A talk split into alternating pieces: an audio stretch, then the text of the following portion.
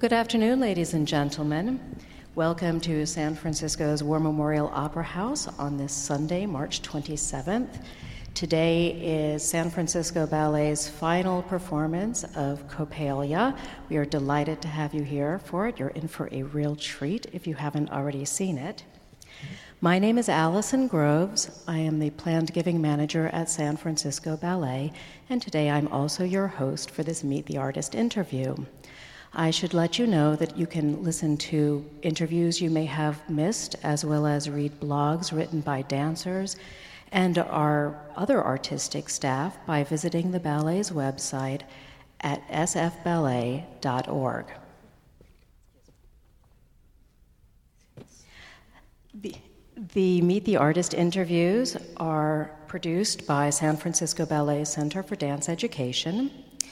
And today, our guest is Patti Fitzpatrick, who is the costume supervisor here at the ballet.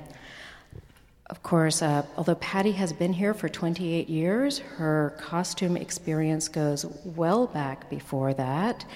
She was training to be a professional ice skater and began making all of her own costumes, ultimately studying that wonderful art form at the uh, Pacific Fashion Institute and um, the Academy of Art College. And uh, in, just in junior high and high school, I started just taking um, home economics and sewing and making my own clothes and costumes r- right around when I was about 13 or 14. Well, perfect. So you have a long history, and I know after 10 years of professional ice skating, you ultimately joined the ballet as a dresser and now, as I mentioned, costume supervisor. So I'm thinking before we talk about the wonderful costumes that you all will see on stage today, perhaps you can tell us a little bit about your role and also about the people in the costume department, how big a department it is, and what you all do. Okay. Um, the department consists of uh, uh, three heads of department. There's the um, wardrobe director, which is George Elvin, and uh, the costume uh, production coordinator, which is a, fairly new role in the last few years. Um, at Nancy Andy and myself as the costume supervisor, and George and I both take care of the men's and the women's wardrobe on a daily basis whether we're in house here or out on tour. Uh, Nancy is in charge of the new productions, and uh, she was the one that was able to go to Pacific Northwest Ballet and help oversee the coordinating and the building of this production. Um, Pacific Northwest Ballet did do it first. And, uh, and then when we're, in, when we're in house during the season, starting with Nutcracker, we have a full crew of men and women that are dressers and help with all of the maintenance and the um, we have the laundry person and um, that's how everything gets done for every show is with the help of the crew that we have which are uh, it, it, varies anywhere from eight to uh, 20, I guess, at Nutcracker. Now, when you say dresser, that's someone who helps the dancers get in and out of their costumes? I yes. Assume? Okay. So you mentioned that this is a co-production with Pacific Northwest Ballet in Seattle, and uh, it, although it is the George Balanchine and Danilova choreography from the 1970s, the Pacific Northwest Ballet in San Francisco were able to team up to get a new set of costume designs and set designs. They were created by Roberta Guidi di Bagno, and as you mentioned, PNB premiered it first. So, can you talk a little bit? Well, first, how many costumes are in this ballet? It's a huge production. Well, there's um, there's 122 costumes, and uh, with the extras that were made, um, there's about 140. Uh, there are just um, uh, 60 dancing, ro- there are 60 roles, and then there are uh, 24 students that are um, pr- appearing as well. And uh, they, um, they actually were at Pacific Northwest Ballet, they built the production in, in their own shop and worked with uh, Roberta Demania um, on, on the production up there and made it for their company initially, and it was premiered last June. So they made the costumes for their company. Does that mean they fit the dancers in our production, or did renovations or new costumes need to be made? Well, they, it's really difficult, even if you take into consideration if we send up all our measurements, um, we're only guessing who's going to be in the roles, that it hasn't been established yet. And uh, the, the companies uh, do differ a little bit in, in, the, in the height. Although the roles are generally created, um, like the village women and the war and discord women will be taller, and the um, the friends and maybe the bridesmaids will be a, a shorter group of dancers, and that's a lot of times how it works out. So when it comes to the length, uh, maybe you're looking at casting um, between maybe f- uh, five foot four and five foot seven, and therefore um, they can take that into consideration. The general, about the general height of a company and the sizes that are involved. Um, in the when it comes to principals, it can be all over the board. They can be very, very small. Uh, they can be very tall, and so uh, usually they try to create a set for each category. And then um, in between, uh, we have perhaps an extra bodice that's made or um, an extra set of skirts, like you'll see for today for Marie Kochetkova. They had to create a, a second set of skirts because she is very tiny. And, and you, you really want the skirt to be at the same length on everyone. When it's established that it's maybe just below the knee, you really want it to look that way on everyone. And so, um, therefore, the way the, the way the costumes are created, they are developed so that they're interchangeable. So, did PNB send all of the costumes down to us, and, and then the dancers put them on, and you said, "Whoa, that skirt's a little bit too long. Can you order another one for us?" Yeah. Okay. No. We, we knew in advance when, when they were made that there, there was possibly a problem when, um, when the final casting came out. And um, w- one of the other things that's not as easy to alter because we can always add lots of rows of uh, hardware on the back in order to make them loose or tighter. Uh, I'm sorry, what was that? The hardware is the bars. They're like the bars and the hooks that that you um, close the costume with. And that's one of the reasons we don't use zippers very rarely, is so that it can fit somebody that um, has, uh, you know, maybe a three or four inch difference across their back. And, and that does happen between the two companies. We have a very narrow, very narrow dancers. Well, very slim dancers. We are seeing the smallest of them, I believe, today in Maria Kochetkova, but Frances Chung and Vanessa Zahorian have also been dancing this role. Were there three different outfits, or are they sharing one? No, they're sharing. They're, they're actually the third act costume uh, needed to be shared by all three of them. And um, it's, uh, it was less critical that it be the exact length. And so um, we have we can adjust it uh, by using the um, the we rig it inside with buttonhole elastic, and then some girls are on the first elastic hole and some girls are on the third. So that's how we make it shorter or longer. And then does that mean that the tutu looks particularly wide on Maria, who I believe is a few inches shorter than Frances and Vanessa? Or does she No, we just accommodate that with the bars across the back. Oh, all right. Um, so, this leads to a question about maintenance during a production because if three people are up there in a costume, although they make those moves look very easy, I have a feeling they might be sweating up there.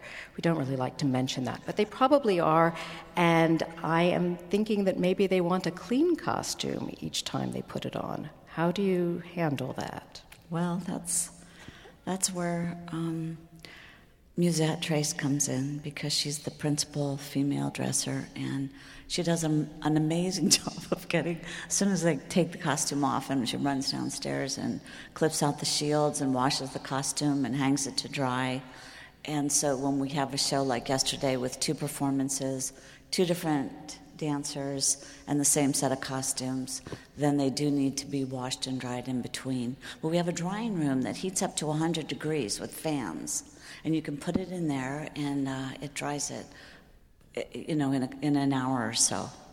So that works out. And that applies for the, the actual tutu part as well. If the tutu is attached, okay. if it's if it can be if you can take it apart, which you can in some instances, then you you only need to wash the bodice. But sometimes they're attached, so you have to wash the whole thing. Now, one of the questions I have about making tutus and other costumes, you mentioned that PNB created these costumes in their shop. San Francisco Ballet doesn't have a shop for the actual creation of tutus. Um, can you talk a little bit about where tutus are made and all kinds of costumes whenever we premiere something new here? Where, where do we go to have the costumes made? Well, we, we can replace costumes in our shop on a small scale. We certainly can make a tutu bottom and replace a bodice and individual costumes as they wear out. But productions, like the new productions of Swan Lake, and whether it's um, the Coppelia or uh, any of the ballets, the smaller ballets coming up, Chroma and uh, Goes, some of those ballets, they're made in um, costume shops that that the designer generally is comfortable working with and that's how they're selected. So um, if the, the nutcracker was mostly built in new york although we did try to have some of it built here and um, the pacific northwest ballet does have a full costume shop so they might build Coppelia, they might build something else for us that they're that, that is not co co-owned or um, Chroma uh, was built at um, uh, National Ballet of Canada, has a full costume shop. And um, they build their own ballets, and then they will also work with designers. And uh, if they want to fill out their year, they will. They'll have an opening, and then they'll be able to build something for us.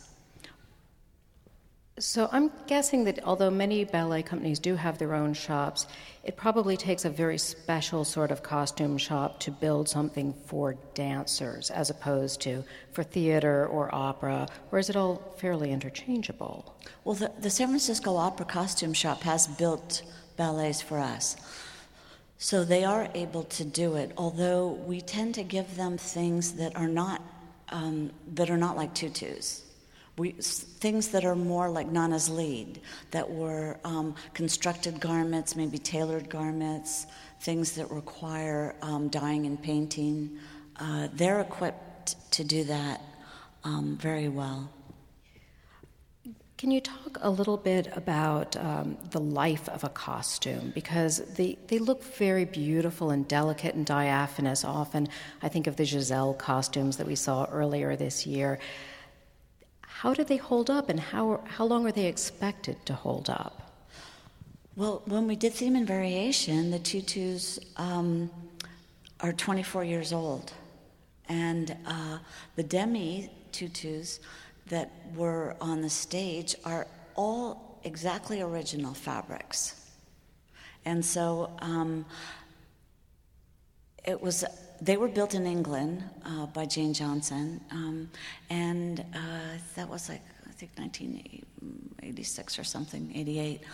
Um, and so what we do is that wash and maintain, and the only thing that what I'll do with a, an original tutu is usually uh, take the middle layer of the old net out that's become old and um, broken down, and, and insert new stiff net. Uh, in the case of the um, corps costumes, they're original, but they've had to be painted. I've had to paint them with dye several times every few, you know, every few years because the light blue colors will generally turn purple or lavender just even just hanging it's the same with sleeping beauty and the, the sets or the backdrops. Anything that's blue that has the blue pigment will eventually turn lavender or purple. So you, you do need to remake those or take it into consideration like the bluebird um, to minimize its exposure to light. Um, but, but you generally will always have to remake that color. I always hear that tutus are very expensive, I presume because they're very labor intensive. Can you talk a little bit about how much fabric goes into one? You know, if you're replacing that mesh that makes them stand up so nice and percolate, how long does that take? Uh, well, it takes three days to make a tutu bottom. Um, the net's not is it's not really that expensive. I mean, it's uh, like nine yards, and there's 172 inches uh, in the width, and you, you cut it in a special way so that you can cut like nine or 12 layers uh, to make the tutu bottom. Um, the the net from England is more expensive, and of course, it it does have a longer shelf life. But they um, they banned the net from the United States because of the lacquer that it was uh, cure, you know, dipped with, and so um, everybody had to come up with an, a, a, solution to uh, create the stiff tutus and the stiff net again. So, um, which it's better for us. We don't want to be, you know, breathing the chemicals and having them exposed to the body. So. When did they ban the lacquered tutus? Um, it, the, it was, uh, I don't know, maybe about 12 years ago. I know because I tried to buy up as much as we could when we over there. Ship it back. Um, but the, as far as the costs go, uh, the cost can vary drastically. I mean, it can be $2,000 for a tutu, or it can be $7,000. Um, it depends on how ornate it is, w- what's required for beading, and um, also the fabric choices. If you're picking out something that's um, uh, a, a, lace that's uh, imported from France and it's uh, $350 a yard, um, it's going to be a lot more expensive than if you're just using the plain white net for Swan Lake. And uh, perhaps the entire tutu uh, will, will be like maybe $100 worth of net. And, um, and just now to point out about the construction of uh, Coppelia, um, we have a lot of materials now that are available to us that, that didn't exist before. They have like heat set sequins and um, laces and things that can be applied and cut and reapplied so that they look like ornate fabrics. Uh, and there's wonderful paints that are available to, to embellish, like the soutache on, on the costumes. And so there's a lot of ways to make uh, a tutu look very ornate, but, but at, at a much uh, lower cost. Can you talk a little bit about the book that you're holding, that I understand is the guide for costumes in this production? Um, this is this is the Bible, and all of the ballets that are built brand new. the Bible is created by the costume shop that actually builds it. And uh, generally, when it doesn't matter if it's like West Side Story or Petrushka or uh, Coppelia, that the Bibles will generally follow the production if it's if we're renting it or if it's it's being borrowed or co-owned by, um, by a company. And the reason I brought this up, because I thought it was kind of fascinating to see um, that. Uh, that what it is, I'll just hold it up to show you that the designer will create the original sketch um, for, for the uh, production. And in this case, it's Swanilda here. And then on the, on the page adjacent to it, there'll be all of the notes and fabric samples and braid samples and information that goes along with the construction of it.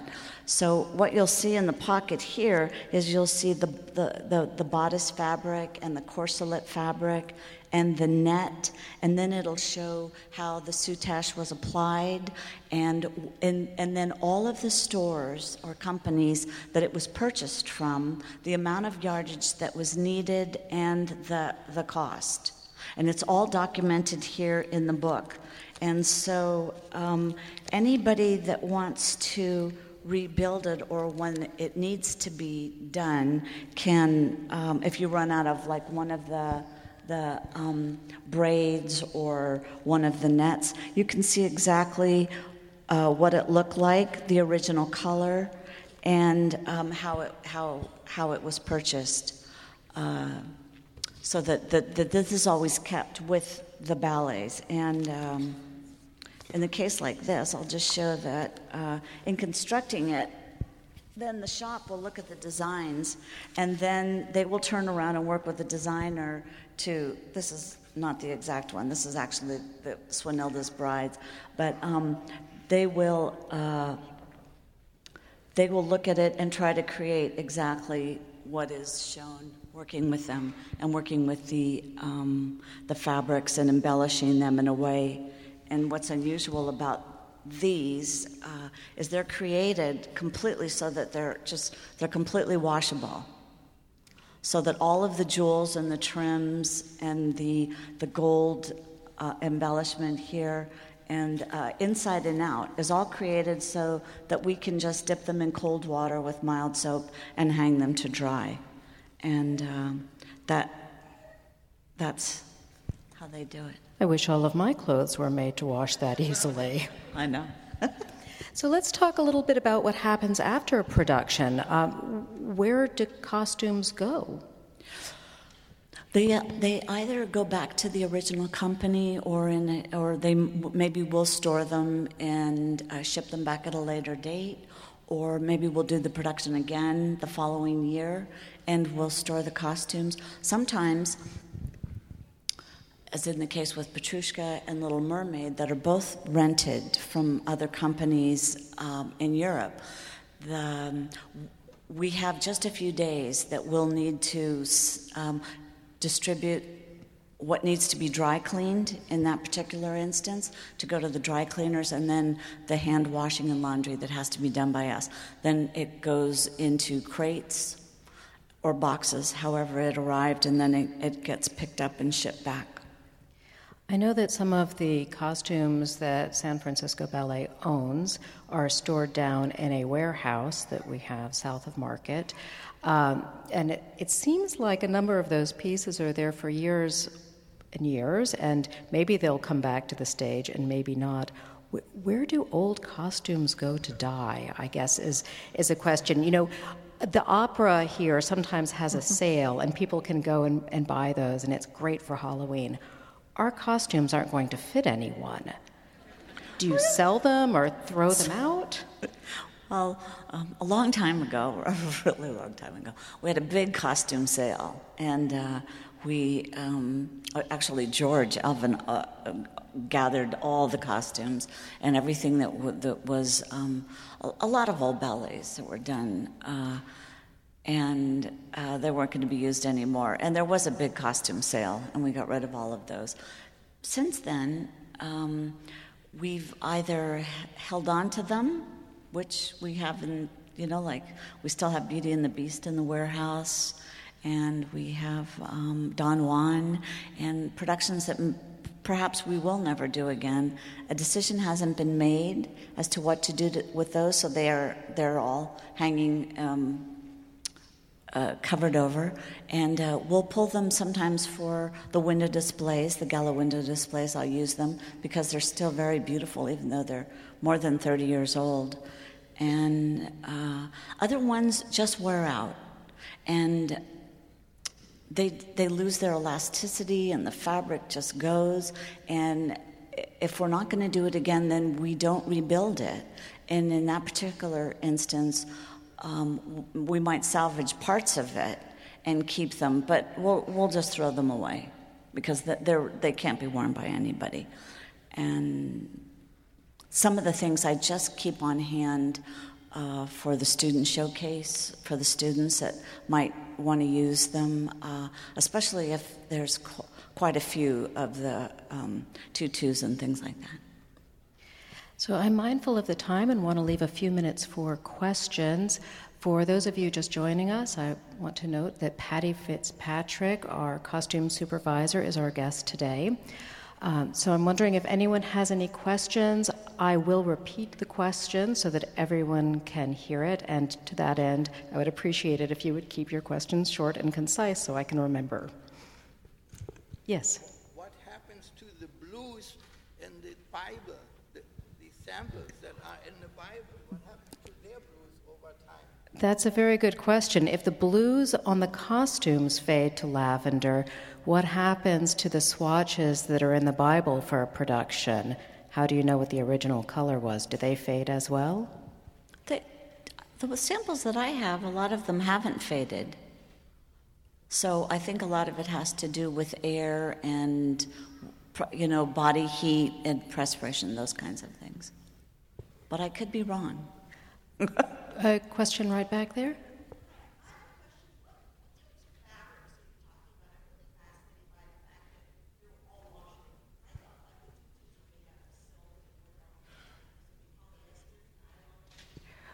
What types of fabrics are you using that are so easily washable? Uh, well, silk is washable, and we do wash the silk bodices. Um, but in this particular production, there is a lot of um, uh, nylon and acetate and polyester that is used. Other questions? Um, yes, back there in the red, I think.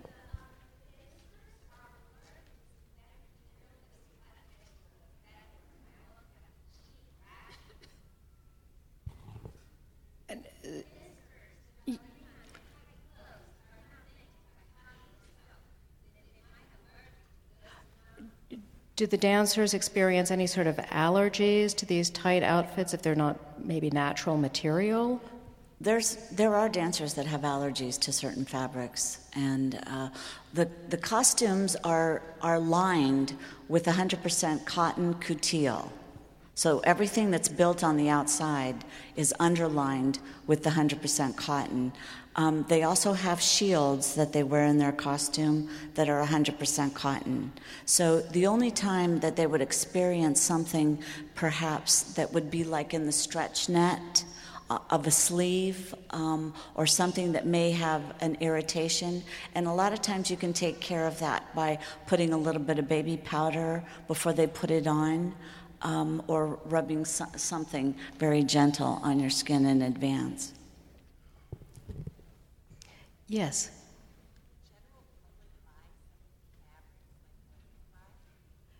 Can the general public buy the same fabrics that you buy?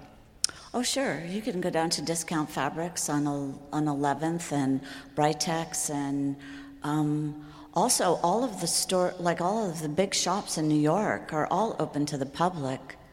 You can go online and search them out. And I know that PNB bought a lot of their fabrics locally in Seattle and uh, also use things that they just had in house. They have, um, uh, usually, costume shops will carry stock fabrics uh, by the bolt, and so you can use those. I think we have time for one last question. Yes? What is soutache? Something you mentioned about being on a costume. Um, I'm going to balance this.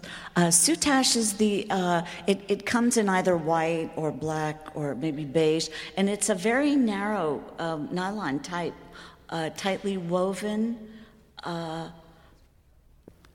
rayon. Is it rayon? I think it's rayon but it, ha- it has the seam in the middle.